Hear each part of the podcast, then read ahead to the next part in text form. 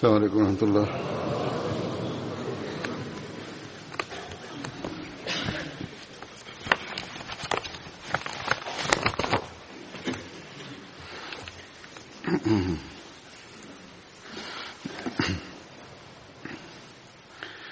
أشهد أن لا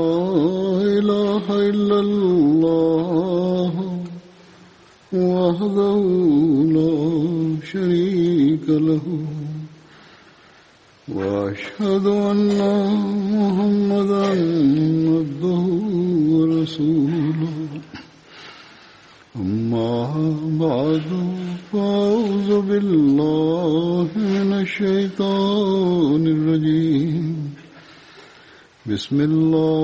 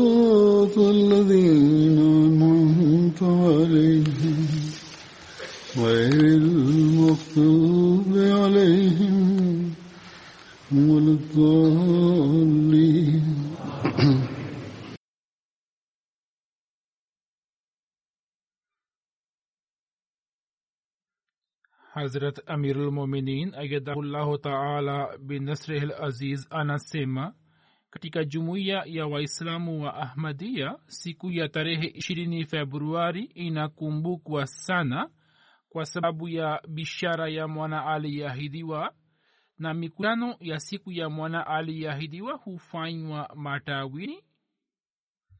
Ijapokuwa jambo hili nimekwisha lifafanua hapo kabla lakini ni vyema nilieleze tena kwa ajili ya wanajumuiya wapya na kwa ajili ya watoto pia ya kwamba siku ya mwana aliyeahidiwa haisherekei kama siku ya kuzaliwa kwa hazrat musleh maud khalifatulmasih wa pili mwana aliyeahidiwa raziallahu anhu bali husherekewa kwa lengo la kuikumbuka bishara moja iliyotimia ni bishara ambayo kwa mujibu wa ufunuo wa mwenyezi mungu sayidina ahmad alahsatu wassalam alikuwa ameitoa ili ukweli wa ubora wa uislam upate kuthibitika.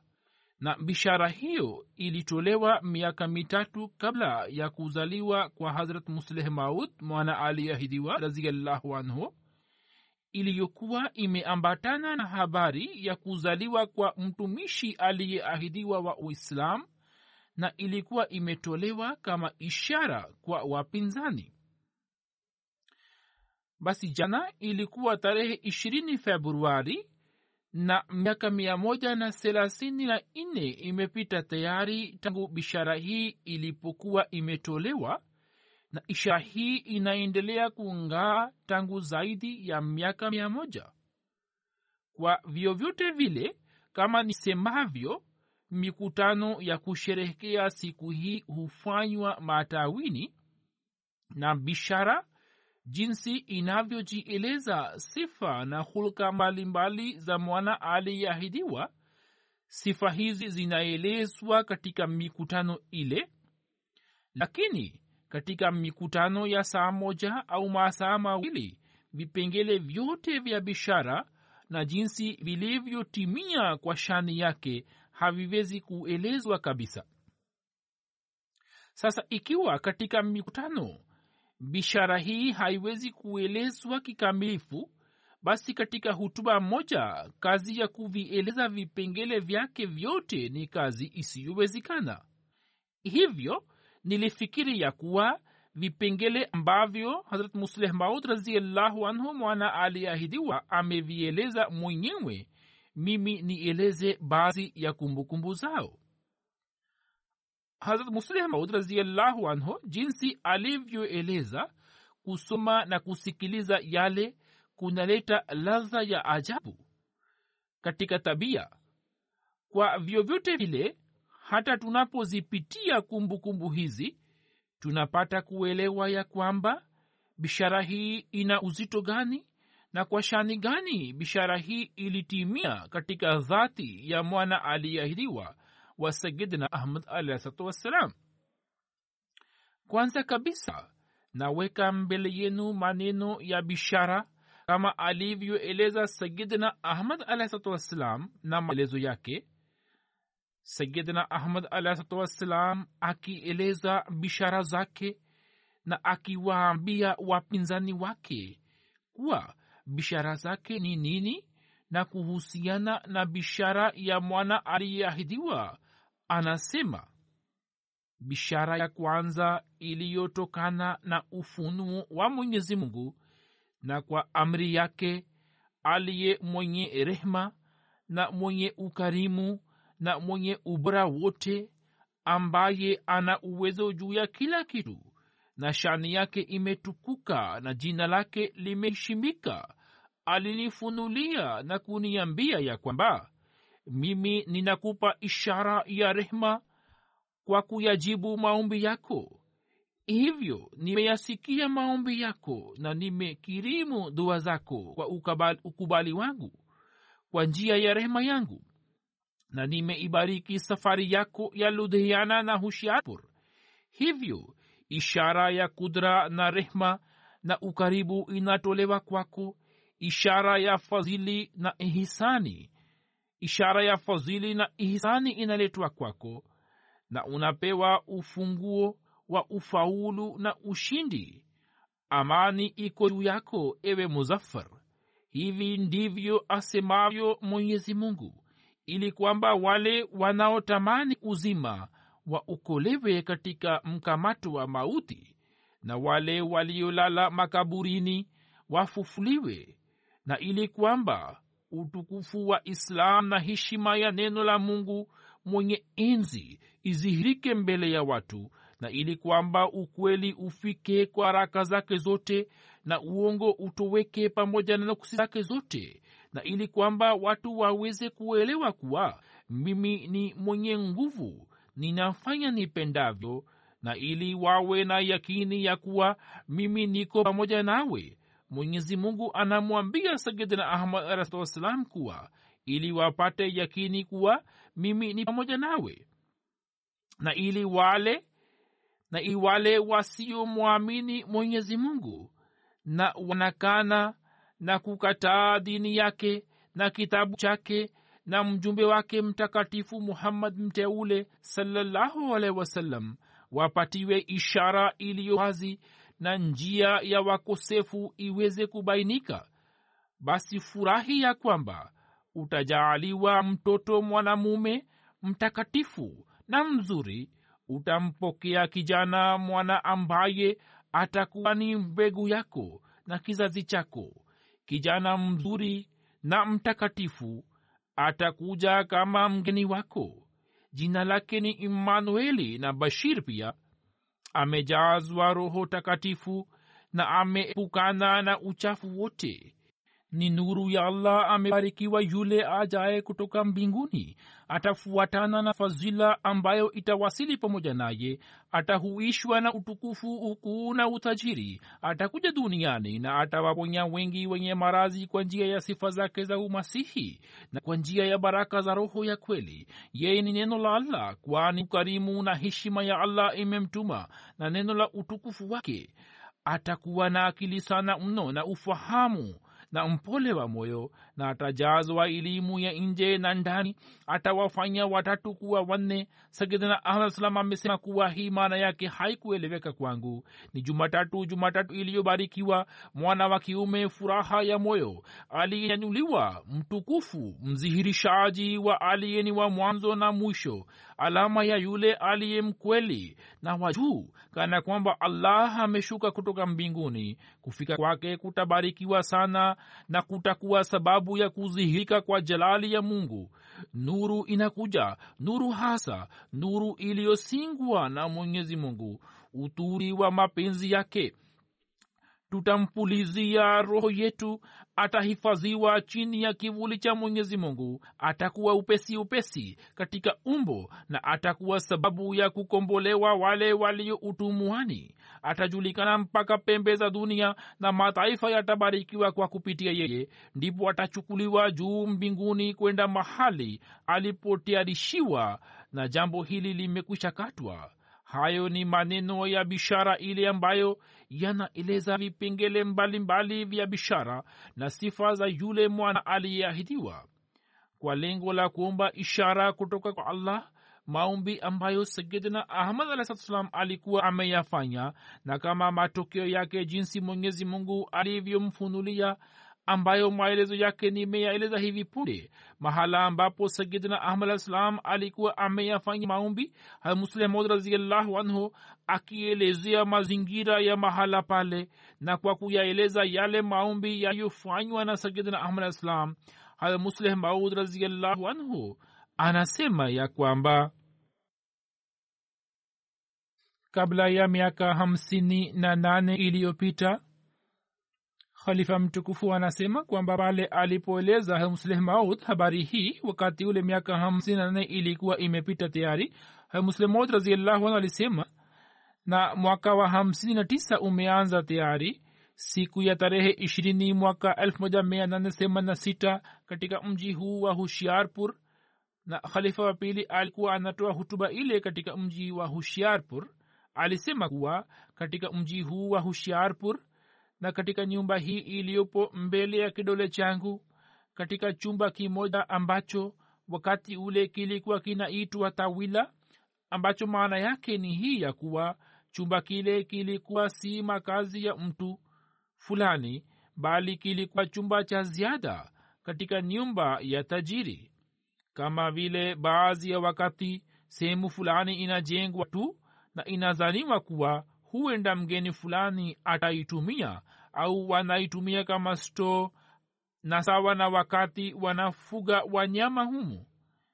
Yani chumba kile kilikuwa cha ziada na kilikuwa upande wa nje. Huzur anasema mkazi mmoja asiye maarufu wa kadian ambaye hata kwa watu wa kadian alikuwa hajulikani vizuri kwa kuona upinzani wa watu ambao walikuwa zidi ya islam na zidi ya mwanzilishi wa islam alikuja hapa ili aweze kufanya ibada ya mola wake na aweze kuomba ishara ya msaada na muongozo wake na kwa siku arobaini akaendelea kufanya maombi na baada ya kufanya maombi kwa siku arobaini mwenyezi mungu akamjaalia ishara moja na ishara yenyewe ilikuwa hii ya kuwa mimi nitazitimiza ahadi hizi zote ambazo nimekuahidi na nitafikisha jina lako hadi pembe zote za dunia bali ili kwa kutimiza ahadi hii kwa shani yake ya ajabu nitakupatia mwana ambaye atakuwa na sifa maalum naye ataufikisha uislam hadi kona zote za dunia na atawafahamisha watu maarifa za qurani tukufu na atakuwa ishara ya rehma na fadhila na atapewa elimu za dini na za dunia ambazo ni muhimu kwa ajili ya kuusambaza uislamu. Vivyo hivyo mwenyezi mungu atamjalia umri mrefu hadi atajulikana katika pembe zote za dunia. Huzur anasema kuwa leo katika nchi yoyote ya dunia popote pale ambapo jumuiya ipo umaarufu wa bishara hii na wa mwana huyo unapatikana kule. Tangazo hili lilipopigwa chapa wapinzani walianza kumpinga na kusema kuwa bishara hii ni bishara ya namna gani? Mtu yeyote anaweza kutangaza ya kuwa atampata mwana. Sayidina ahmad alah alitoa majibu ya shutuma hizi. Hamusleh maud mwana aliyeahidiwa akielezea habari hii anasema tangazo hili lilipochapishwa wapinzani wakaanza kulipinga vikali. Ndipo tarehe ishirini na mbili machi mwaka elfu moja mia ahmad islam akatoa tangazo jingine. Wapinzani walikuwa wamesema kuwa bishara hii kwa namna gani tunaweza kuiamini? Ya kuwa mimi nitajaaliwa na mwana. Je watoto wa kiume hawazaliwi kwa watu? Labda atakwepo mtu fulani asiye na kijana au awe na mabinti pekee waila kikawaida watoto wa kiume huendelea kuzaliwa kwa watu na kuzaliwa kwao hakutangazwi kama ishara maksus. Basi ikiwa wewe pia uwe umepata mtoto wa kiume sasa kwa namna gani tutajua kuwa kuzaliwa kwake kumeunganishwa na dhihirisho la ishara fulani duniani? Masiha maudsalam akitoa majibu ya shutuma hizi za watu aliendika katika tangazo la ishirini na mbili machi. Hii siyo bishara tu bali ni ishara kuu ya mbinguni ambayo mwenyezi mungu ameionyesha kama burhani ya ukweli na azma ya mtume aliye ni mpole na mwenye huruma muhammad mteule salallahu alaihi wasallam kisha katika tangazo hilo hilo sayidina ahmad alah salam aliandika kuwa mwenyezi mungu kwa rehema yake kuu na fadhila na kwa baraka za muhuri wa manabii amani na baraka za allah ziwe kwake kwa kuyakubali maombi ya huyu mtumishi mnyenyekevu ameahidi kutuma roho aliyebarikiwa ambaye baraka zake za nje na za ndani zitaenea katika dunia nzima haya muslim maud raziallahu anhu anasema jambo lenyewe ni hili ya kuwa ikiwa sayidina ahmad alah salam kama angetoa habari ya kuzaliwa kwake mtoto mmoja tu hata hivyo habari hiyo ingechukuliwa kuwa bishara kwani wapo duniani hata kama wawe wachache sana ambao wanakuwa hawana watoto. La pili pale alipotangaza tangazo hili umri wake ulikuwa zaidi ya miaka hamsini na wapo maelfu ya watu duniani ambao wanapoufikia umri wa miaka hamsini silsila ya kupatikana ya kizazi huwa inafungwa kwao. Na pia wanakwepo wale wanaopata mabinti tu na wanapatikana ambao watoto wa kiume wanazaliwa kwao lakini baada ya muda mfupi wanakufa na wasiwasi hizi zote zilikuwepo hapa.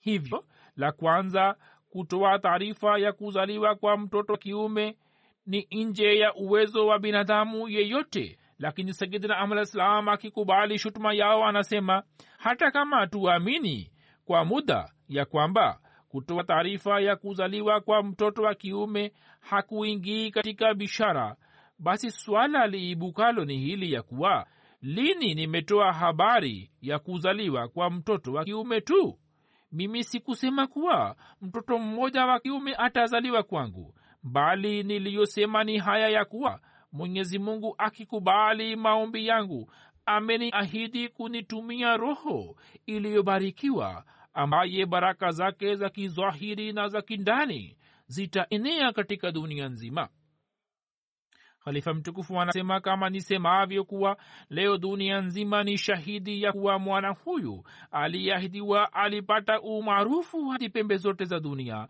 na kila kituo kilichopo nje ya kadian ni ushahidi wa ukweli wake. Vipo vituo vingi vilivyoanzishwa katika zama za musleh maud raziallahu anhu na silsila hii inaendelea kusonga mbele hadi leo. Walikuwepo watu wasemao kuwa mwana aliyeahidiwa atazaliwa katika zama zijazo labda baada ya miaka mia moja au miaka mia mbili au mia tatu. Musleh razillahu anhu akifafanua jambo hili ya kuwa kwa nini sayidina ahmad alah ssalam aliomba ishara na kwa sababu gani ishara hii ilitakiwa itimie katika zama zake anasema wapo wasemao ya kwamba mwana aliyeahidiwa atapatikana katika kizazi cha sayidina ahmad alah ssalam lakini baada ya miaka mia tatu au mia nne na hawezi kuja katika zama hizi lakini watu hao hawana hofu ya mwenyezi mungu ili waone maneno ya bishara yenyewe na watafakari juu yake. Sayidina ahmad alah salam ameandika kuwa muda huu uislamu unashambuliwa ya kuwa uislamu umekosa nguvu ya kuonyesha ishara hivyo pandat lekhram alikuwa anaupinga uislamu akisema kuwa endapo islam ni dini ya kweli basi tuonyeshwe ishara. Inderman muradabadi alikuwa anapinga akisema kuwa ikiwa uislamu dini ya kweli basi tuonyeshwe ishara. Katika hali hii sayidina ahmad alah ana inama mbele ya mwenyezi mungu na kusema kuwa ewe mungu wewe uoneshe ishara ambayo iwafanye hao waombaji wakubali ubora wa islam wewe uonyeshe ishara ambayo imfanye inderman murad abadi awe anaukubali ukweli wa islam.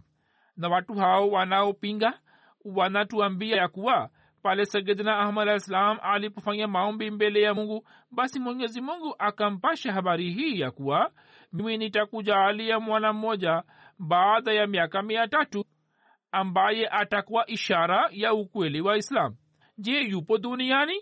Ambaye anaweza kulichukulia jambo la namna hii kuwa na maana? Ni jambo lisilo na maana yoyote. Bali hili ni jambo kama vile mtu fulani awe na kiu sana na amwendee mtu fulani na aseme ndugu yangu nina kiu kali. Tafadhali nipatie maji. Na mtu yule mwenye nyumba aseme kuwa bwana usiwe na wasiwasi. Nimeandika barua huko marekani na hadi mwisho wa mwaka huu kinywaji chenye laza nzuri kitatoka huko na mwakani utapatiwa kile kinywaji ili uweze kunywa. Jambo kama hilo haliwezi kusemwa na mtu hata kama awe mjinga. Panda lekhram na munshi indraman murad abadi na wahindu wa kadian walikuwa wanasema kuwa madai ya haya ya islam ya kwamba mungu wake ana uwezo wa kuionyesha dunia ishara ni madai ya uongo na hayana msingi na ikiwa madai haya yana ukweli wowote basi tuonyeshwe ishara. Na sayidina alah salam ana inama mbele ya mwenyezi mungu na kusema kuwa ewe mungu wangu mimi nakuomba ili unionyeshe ishara ya rehema na nijaalie ishara ya kudra na ukaribu wako. Basi ishara hii ingetakiwa izhirike katika zama za karibu ambapo watu wale waliokuwa wameomba ishara wangekuwa hai na hivyo ndivyo ilivyotokea. Mna mwaka 1889 mimi kutokana na bishara ya mwenyezi mungu nilipozaliwa watu wale waliokuwa wamemomba sayidina ya kwamba waonyeshwe ishara walikwepo. Kisha nilipoendelea kukuwa ishara za mwenyezi mungu ziliendelea kuonekana zaidi na zaidi. Basi ishara hii ilitakiwa izihirike katika maisha ya sayidina ahmad alahsatu wassalam na katika maisha ya wale waliokuwa wanaipinga islam na waliomba ishara na ishara hii ilitokea. Huzur anasema jambo hili pia ni muhimu ya kuwa sisi tujue ya kwamba bishara hii ilikuwa na shabaha gani na kwa nini ilikuwa muhimu ya kuwa katika zama za sayidul ahmad alah shabaha hizi zilitakiwa zitimie. Kwa muhtasari nimeeleza hapa na kwa nini bishara hii ilitakiwa itimie katika sura ya kizazi chake na katika sura ya mtoto yule ambaye sayidina ahmad alah salam alikuwa baba yake mzazi. Sehemu moja akielezea shabaha hizi hamuslim maud mwana aliahidiwa raziallahu anhu anasema sayidina ahmad alah salatu wassalam katika tangazo lake la ishirini februari elmoja mia nane themanini sita anasema ya kuwa mwenyezi mungu amenizihirishia ya kwamba bishara hii iliyotolewa mbele ya dunia ina shabaha nyingi. La kwanza bishara hii imetolewa ili wale wanaotamani uzima waokolewe kutoka mauti na wale waliopo makaburini watoke nje. Yaani wale ambao wamekufa kifo cha kiroho wapate kufufuka. Ikiwa tuelewe kuwa bishara hii itatimia baada ya miaka mia nne basi maana yake itakuwa hivi ya kuwa mimi nimetoa bishara hii ili wale wanaotamani uzima leo waendelee kufa na watahuishwa baada ya miaka mia nne.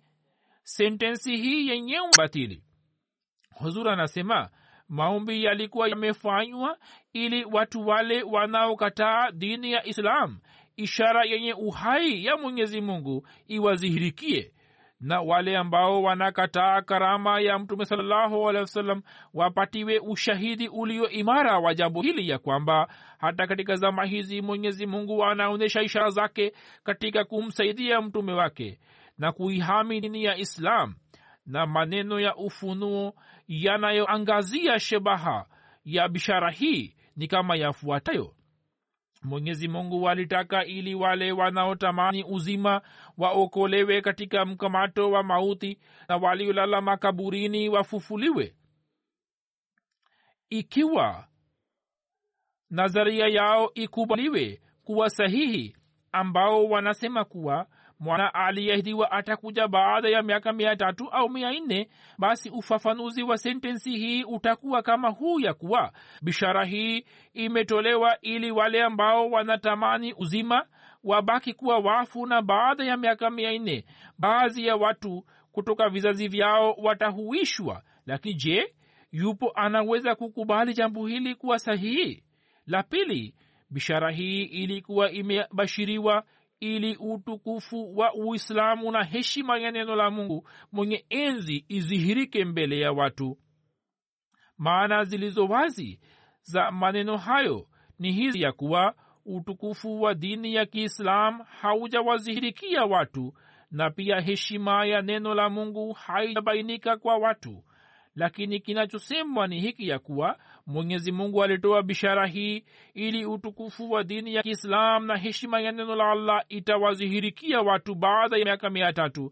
Pale watu hao na vizazi vyao na vizazi vya vizazi vyao wote watakuwa wamekufa na wakati ule panda lekhram na munshindirman muradabadi hawatakuwepo. Na hata vizazi vyao na vizazi vya vizazi vyao wote watakuwa wamekufa wakati ule utukufu wa dini ya kiislam na heshima ya neno la allah itawazihirikia watu. Hebu niambieni je yupo mtu anayeweza kuchukulia maana hizi kuwa sahihi?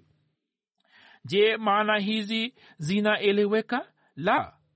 La tatu sayidna ahmad alah salam alisema kuwa bishara hii ilitolewa ili ukweli ufike pamoja na baraka zake zote na batili itoweke pamoja na nuksi zake zote maana zake pia ziko wazi ya kuwa wakati ule ukweli wakati huu ukweli ni dhaifu na batili ndiyo inayotawala.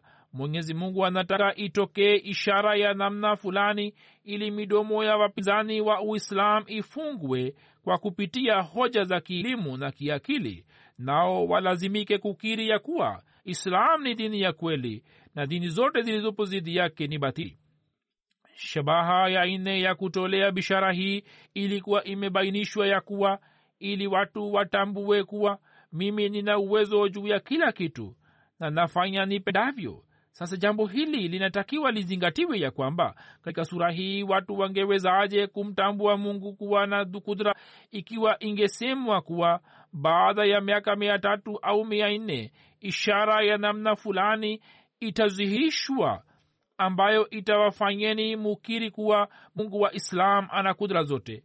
Bishara ya namna hii ingekuwa na thamani gani kwa lehram au watu wale waliokuwa wanaipinga dini ya islam na walikuwa wanazitaja ishara za mtukufu mtume salallahu kuwa batili?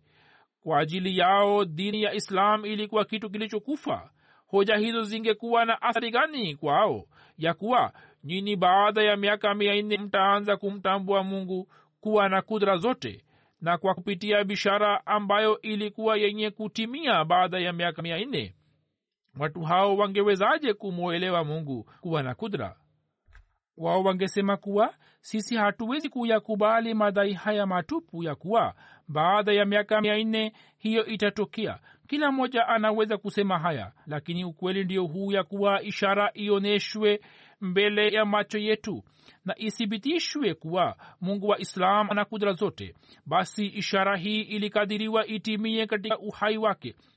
Shabaha ya tano ilikuwa imebainishwa kuwa ili waamini kuwa mimi ni pamoja nawe. Yani mwenyezi mungu yu pamoja na salam.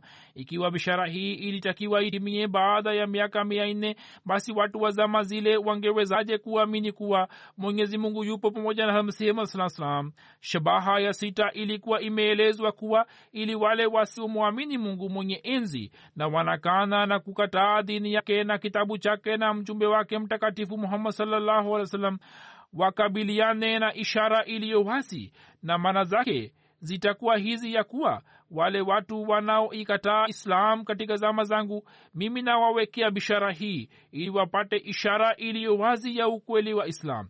Na ishara hiyo itapatikana baada ya miaka mia nne ambapo watu hao na vizazi vyao na vizazi vya vizazi vyao wote watakuwa wamekufa. Sasa jambo hilo pia halina maana yoyote shabaha ya saba ya bishara hii ilikuwa hivi ya kuwa ili njia za wakosefu ipate kubainika na iwe wazi kuwa wao ni waongo. Sasa ikiwa ishara hiyo itatimia baada ya miaka mia nne wakosefu wa zama hizi watajuaje kuwa wao walikuwa waongo basi bishara hii ilitokana na kizazi cha sayidina ahmad alahsatuwassalam na kama maneno yenyewe yanavyojieleza kuwa atakuwa ni mbegu yako na atatokana na kizazi chako na si kutoka vizazi vijavyo.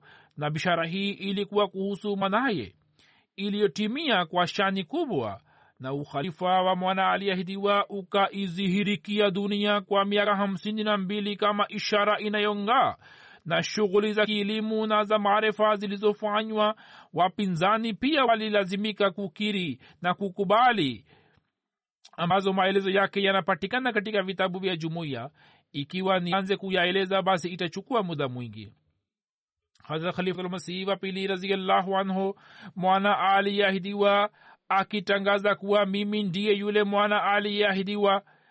Na mwaka 1944 alipotangaza habari hii huzur alisema mimi nasema kwa kuapa kwa mwenyezi mungu ya kuwa mimi ndiye msidikishaji wa bishara ya mwana aliyediwa na mwenyezi mungu amenifanya kuwa msidikishaji wa bishara zile ambazo sayidina ahmad salam alizitoa kuhusu mwana aliyeahidiwa na ikiwa yupo mtu anayeelewa kuwa mimi ni mzushi na nimesema uongo basi aje na ashindane nami katika mubahla na atangaze kwa kuapa kwa mwenyezi mungu ya kuwa yeye ameambiwa na mungu ya kuwa mimi ni mwongo. Kisha mwenyezi mungu mwenyewe atatoa uamuzi wake ya kwamba ni nani aliye mwongo na ni nani aliye mkweli. Hakuna aliyekuja kushindana naye na pia wale waliokuwa wamejitenga na ukhalifa hawakuja mbele yake. Muslemaud raziallahu anhu anasema na ikiwa wanasema kuwa ndoto yenyewe ni kweli kama asemavyo misri sahib basi aandike makala juu ya uhakika wake nami nitatoa majibu ya makala yake na nina imani ya kuwa ikiwa atakuja kushindana nami basi atashindwa vibaya. Ilmuradi kwa fazila na rehema za mwenyezi mungu bishara ile ambayo ilikuwa inasuburiwa kutimia tangu muda mrefu. Mwenyezi mungu kwa kupitia ufunuo wake ameniambia kuwa bishara hii imekutimia katika dhati yangu. Na sasa mwenyezi mungu amewafungia midomo ya wapinzani wa uislam kwa hoja zake na amewabainishia wazi ya kuwa islam ni dini ya kweli ya mungu. Muhammad saa salam ni mtume wa kweli na wa mungu. Na msihe mola saa salam ndiye aliyetumwa na mungu na waongo ni wale wanaosema kuwa islam ni dini batili na waongo ni wale wasemao kuwa mtume saa salam ni mwongo. Mwenyezi mungu kwa kupitia bishara hii kubwa yenye shani azimu ameiweka mbele ya dunia uthibitisho ulio hai wa ukweli wa islam na wa mtume salallahu alehi wasallam. Anasema ni nani awezaye kutoa habari ya namna hii kutoka kwake ya kuwa yeye atajaaliwa na mwana katika muda wa miaka tisa naye atakuwa upesi upesi atapata umaarufu katika pembe zote za dunia atayasambaza majina ya islam na mtume saa salam duniani kote atajazwa na elimu ya nje na ya ndani atakuwa sababu ya kudhihirika kwa jalali ya uungu na atakuwa ishara iliyo hai ya rehma kudra na ukaribu wa mungu hakuna mtu yeyote wa dunia aliyekuwa na uwezo wa kutoa habari ya namna hii kutoka kwake. Mungu ndiye aliyetoa habari hii naye ndiye aliyetimiza habari hiyo kwa kumpitia yule ambaye waganga walikuwa hawana matumaini ya kuwa yeye atabaki kuwa hai au atapata umri mrefu yaani afya ya mwana aliahidiwa katika utoto wake ilikuwa dhaifu sana na madaktari walikuwa hawajui kuwa ikiwa atabaki kuwa hai au la. Kisha mwana aliahidiwa mwenyewe anasema kuwa nilipokuwa mtoto afya yangu ilikuwa si nzuri na ilikuwa dhaifu sana kiasi hiki ya kuwa safari moja daktari mirza yakub beg alimwambia sayidina ahmad alah ya kwamba mtoto huyu amepata ugonjwa wa kifua kikuu. Hivyo atumwe katika mazingira yaliyo na hewa safi. Hivyo sayidina ahmad alah alinituma shimla lakini nilipofika kule nikahuzunika na nikarudi katika siku chache tu. Ilmuradi mtu wa namna hii ambaye afya yake haikuwa nzuri hata kwa siku moja. Mwenyezi mungu alimweka huyu kuwa hai na alimweka kuwa hai ili kwa kumpitia yeye athibitishe bishara yake na awapatie watu ushahidi wa ukweli wa islam na uahmadia. Kisha mtu huyu alikuwa hana elimu yoyote ya kizwahiri lakini mungu alituma malaika kwa ajili ya masomo yangu na akanijulisha juu ya maana za kurani tukufu ambazo zilikuwa nje ya fikra ya mtu yeyote mwingine elimu ambayo allah alinijalia na chemchem ile ya kiroho iliyobubujika moyoni mwangu si chemchem ya kimwawazo tu bali ni ya kiweli bali ni ya kweli na yenye yakini ya kuwa mimi natoa wito kwa dunia nzima ya kuwa ikiwa yupo duniani anayedai kuwa yeye amefundishwa kurani tukufu na mungu basi mimi muda wote niko tayari kushindana naye. Lakini mimi najua kwa leo juu ya uso wa ardhi hakuna mtu yeyote mwingine min ghairi yangu ambaye awe amepewa elimu ya kurani tukufu mwenyezi mungu amenijaalia elimu ya kurani tukufu na ili niweze kuwafundisha wengine ameniteua kuwa mwalimu wa dunia. Mwenyezi mungu ameniteua ili mimi nifikishe jina la mtume muhammad salaa salam na mafundisho ya qurani hadi pembe zote za dunia na dini zote zilizo zidi ya islam nizifanye zishindwe kabisa dunia itumie nguvu zake zote na izikusanye nguvu zote hata wafalme wa kristo na utawala wao pia waje ulaya na marekani pia yakusanyike kwa pamoja na mataifa yote makubwa yenye utajiri yajumuike na yakutane kwa pamoja kwa ajili ya kuniangamiza. Hata hivyo nasema kwa kuapa kwa mwenyezi mungu ya kuwa wao watashindwa mbele yangu na mwenyezi mungu kutokana na mambo yangu atazifanya hila zao na mipango yao yote ipate kuangamia. Na mwenyezi mungu kwa kupitia kwangu au mwenyezi mungu kwa kupitia kwangu au kwa kupitia wanafunzi na wafuasi wangu ili aweze kuthibitisha ukweli wa bishara hiyo atasimamisha heshima ya islam na hataiacha dunia hadi pale ambapo islam ipate kuenea duniani kwa shani yake yote. Na dunia imkubali mtume muhammad salllahu alehi wa sallam kuwa mtume wa kweli. Basi tangazo hilo lilikuwa si tangazo la kawaida kama nisemavyo kuwa zama zake za miaka hamsini na mbili za ukhalifa wake na kila siku ya muda huu inadhihirisha shani ya bishara hii kisha yeye anasema kuwa yani marafiki zangu mimi siombi heshima yoyote na pia sina matumaini kuwa nipatiwe umri mwingi isipokuwa natamani nipate fadhila za allah na nina yakini kamili ya kuwa katika kazi za kusimamisha heshima ya mtume salallahu na kuhuisha islam kwa mara ya tena na kwa kuumaliza ukristo shughuli nilizozifanya au nitakazozifanya katika siku za usoni zitakuwa na mchango mkubwa na visigino ambavyo vitakanyaga kichwa cha shetani na vitamaliza ukristo. Miongoni mwa visigino vile kutakuwa na kisigino changu kimoja inshallah. Ukweli huu nauweka mbele ya dunia nzima kwa njia iliyo wazi na sauti hii ni sauti ya mungu aliye mungu wa mbingu na ardhi. Na matakwa haya ni matakwa ya mungu aliye mungu wa mbingu na ardhi. Ukweli huu hautalegea hautalegea na hautalegea kamwe. Na uislamu utapata ushindi duniani na ukristo utashindwa duniani na hakuna tegemezi inayoweza kuokoa ukristo kutoka mashambulizi yangu mwenyezi mungu ataufanya ushindwe kwa kupitia mkono wangu na ataufanya ushindwe katika maisha yangu au kwa kupitia mbegu zile nilizozipanda mimi miti ile itatoka ambayo mbele yao ukristo utakufa kama linavyoanguka tavi kavu na katika pembe zote za dunia bendera ya uislam itaonekana ikipepea juu kwa juu. Kisha yeye anasema kuwa mimi wakati huu pale ninapotoa habari njema ya kuwa mwenyezi mungu ameifanya bishara ile ya sayidina ahmad alah salam ikitimia ambayo ilikuwa inamhusu mwana aliyeahidiwa. Wakati huo huo na waambieni kuhusu wajibu na majukumu yenu na hata leo pia tuna wajibu huo huo ambayo mnalazimika kuyatekeleza.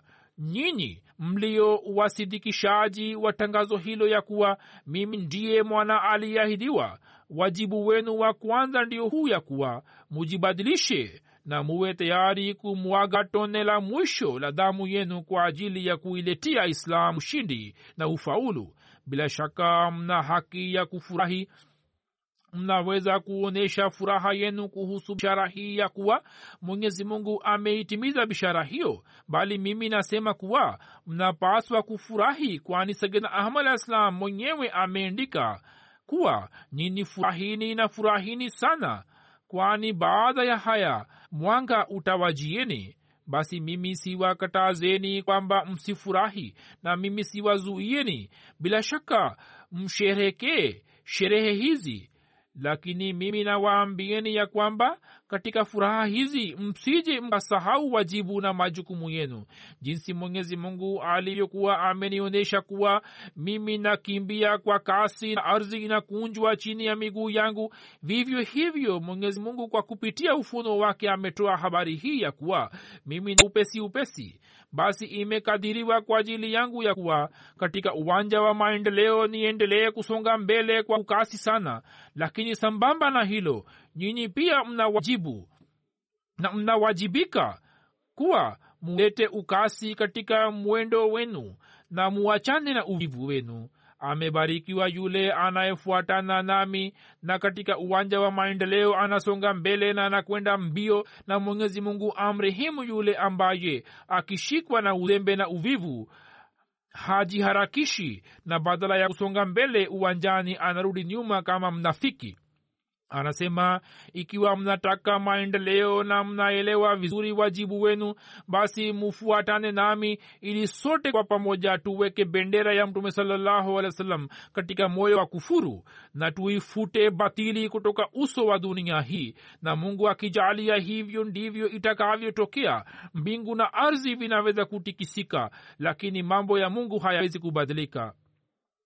Mwenyezi mungu watujaalie ili tuwe wenye kutekeleza kwa matendo na tusiwe wenye kusherehekea mikutano ya mwana aliyeahidiwa tu bali tuwe wenye kusambaza ujumbe wa islam duniani kote na tusifurahie ya kuwa tumesherehekea na kufanya mikutano bali tuwe wenye kuendeleza kazi hii mbele na tuweze kuendeleza mbele kazi zile ambazo sayidina ahmad salam alikuja alikuwa amekuja kuzifanya. Na alitoa bishara mbalimbali mbali, na bishara hii mwana aliahidiwa pia ni bishara mojawapo kuhusiana na shughuli zake alizozifanya mwana aliyeahidiwa raziallahu anhu ningependa kueleza jambo moja tu hapa ya kuwa yapo maneno ya bishara yasemayo kuwa atajazwa na elimu ya nje na ya ndani.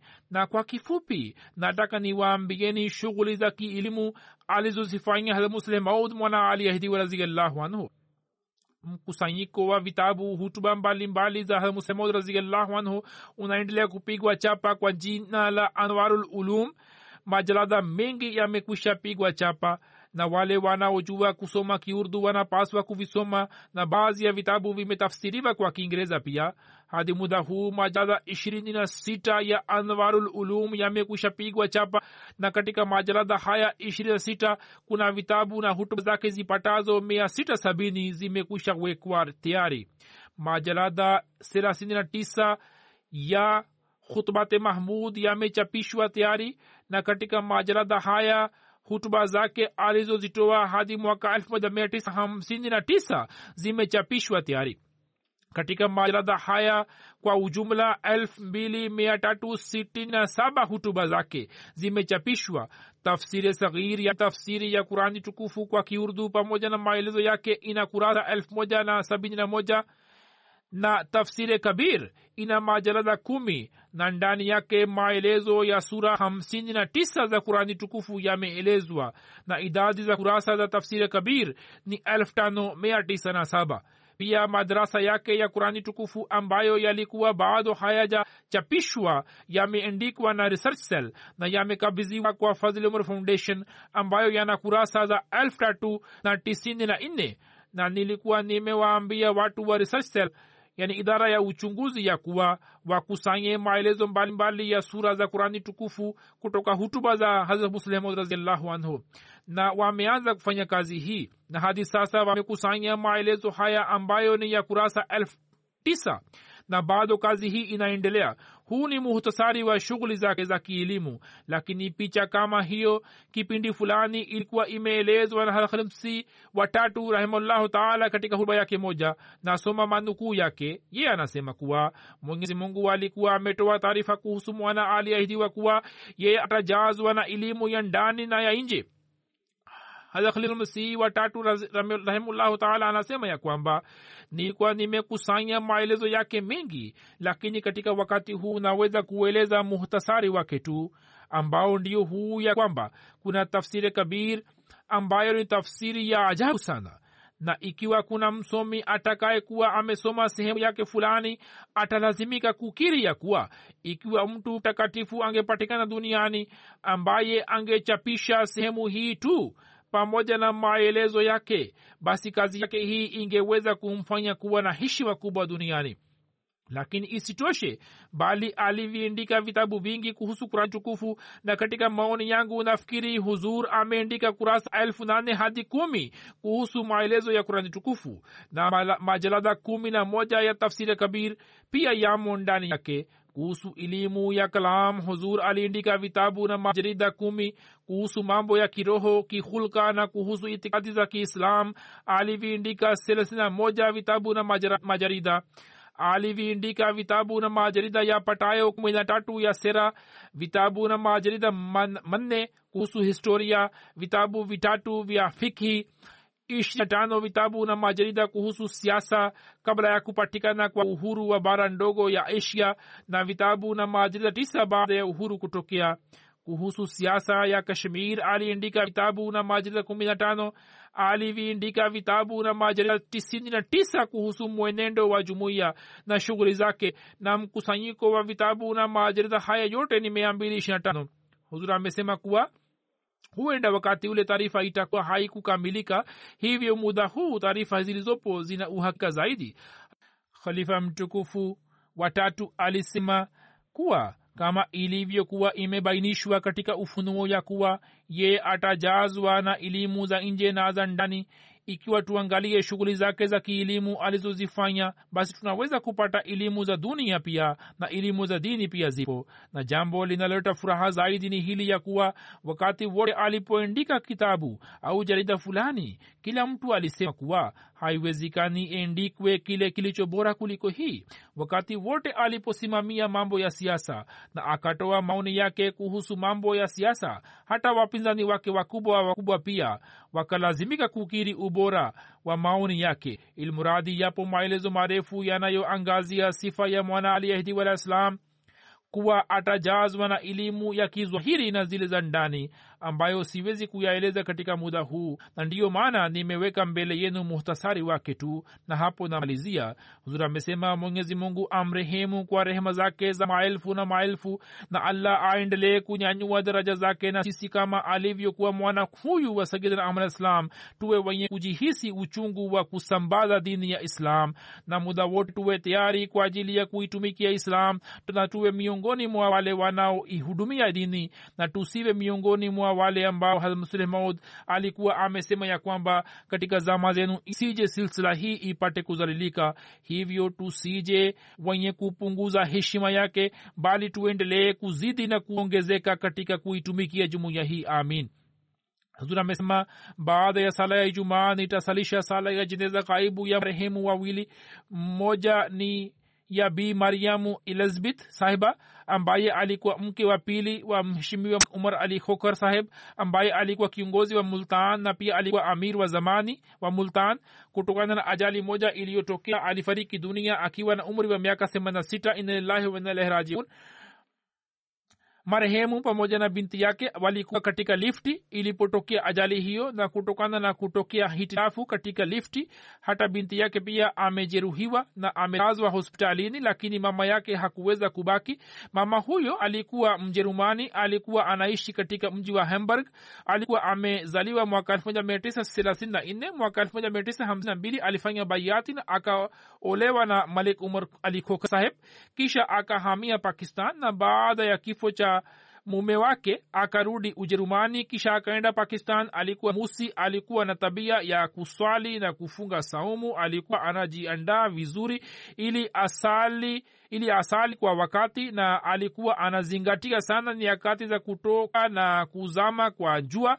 Alikuwa anasoma kurani tukufu bila kukosa na alikuwa anafunga saumu. Watoto wake wameeleza kuwa mama yetu aliolewa na baba yetu mwaka elfu moja mia tisa hamsini na na mbashiri wa wakati ule wa ujerumani mheshimiwa abdulatif saheb alitangaza ndoa yake na baadaye akaja pakistan na watoto wake wanasema kuwa yule aliyekuwa mama yetu mkubwa sayida saida begam sahiba ambaye alikuwa binti wa hamir muhammad ishaq saheb raziallahu anhu mama yetu mdogo alianza kukaa pamoja naye na alikuwa anamheshimu sana mke aliye mkubwa wa malik saheb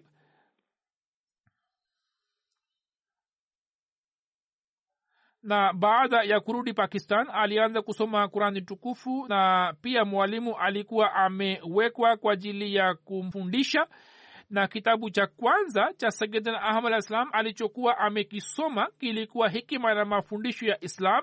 Kwa sababu ya kukaa nchini pakistan aliweza kujifunza lugha ya kiurdu na kisraiki alikuwa na watoto wawili mmoja ni wa kiume na mwingine ni wa kike. Wakati wa harusi zao wakati wa harusi zao ulipofika basi yeye akamwachia uamuzi huu mke aliye mkubwa wa malek sahib ili pale ambapo anaona kuwa inafaa basi ndoa zao zifanywe.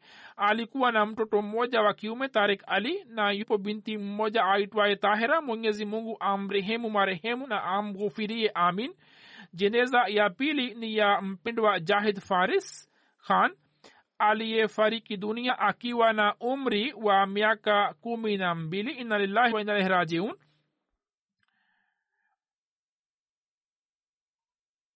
huyu alikuwa mtoto wa tarik nuri na atiatul khadija. Babu yake marehemu jahid ni faruk ahmad khan ambaye ni mjukuu mkubwa wa hazrat nawab amatul hafiz begam sahiba raziallahu anha. Naye ameniindikia na wapo watu wengi walioniindikia kuwa mtoto huyo alikuwa na sifa nyingi sana alikuwa na tabia nzuri sana mwenye kuupenda ukhalifa na alikuwa ananiindikia barua mara kwa mara na bila kukosa na alikuwa ananiandikia barua na kuniambia kuhusu mitihani yake na mambo mengine. Alikuwa anajivunia kuwa muhamadia hazur amesema katika pakistan kuwaeleza watu kuhusu dini yako kwamba wewe ni ahmadia ni jambo kubwa sana. Pia alikuwa wakfe nao alikuwa anashiriki katika madarasa ya wakfe nao na sawa na umri wake alikuwa amehifadhi sibas ya wakfe nao alikuwa amehifadhi kasida ya sayidna ahmad alah satu salam alikuwa anashiriki katika michango ya tahriki wakfe jadid ya jumuiya. Alikuwa anakwenda kuswali kwenye kituo cha swala na alikuwa na swali sala kwa pamoja. Baada ya swala ya alfajiri alikuwa anasoma kwa tukufu na pia watoto wenzake wameniindikia kwamba sauti yake ilikuwa nzuri sana. Alikuwa anasoma katika darasa la saba shuleni. Na kutokana na kuzuka moto kwenye jenereta nyumbani yeye alishikwa na moto na akajeruhiwa. Afya yake ilikuwa imeimarika kiasi na madaktari walikuwa wametoa taarifa kwamba afya yake inaendelea vizuri lakini baadaye hali yake ilibadilika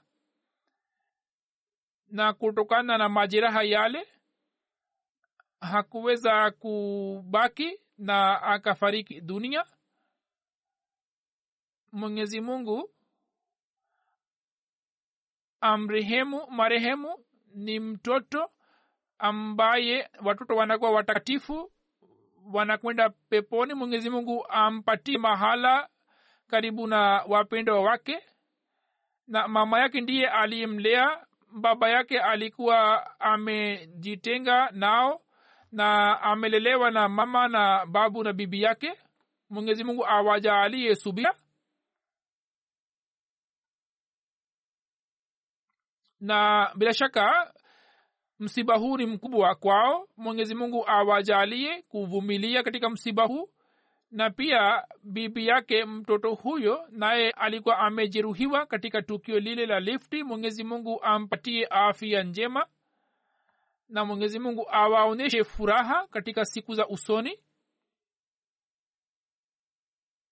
Pia kijana mmoja alikuwa amenidikia kwamba jahid alikuwa na tabia nzuri sana hata wakati alipokuwa hospitalini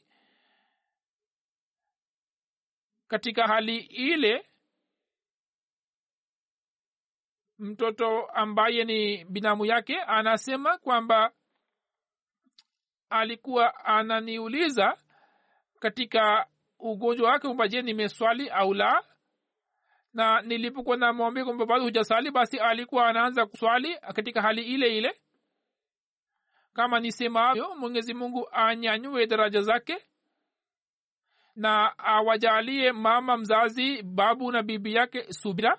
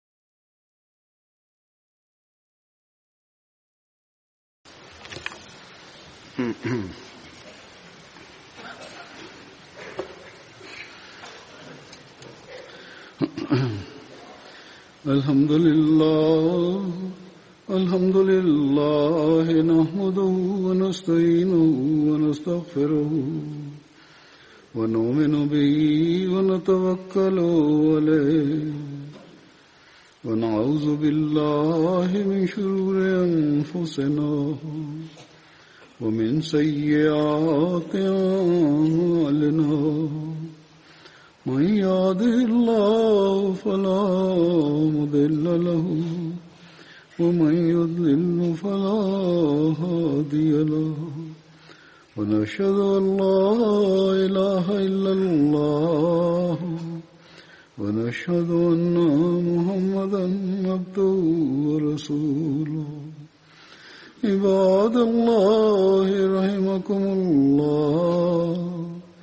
إن الله يأمر بالعدل واللسان وإيتاء ذي القربى وينهى عن الفحشاء والمنكر والبغي يعظكم لعلكم تذكرون. اذكروا الله يذكركم وادعوه يستجب لكم ولذكر الله أكبر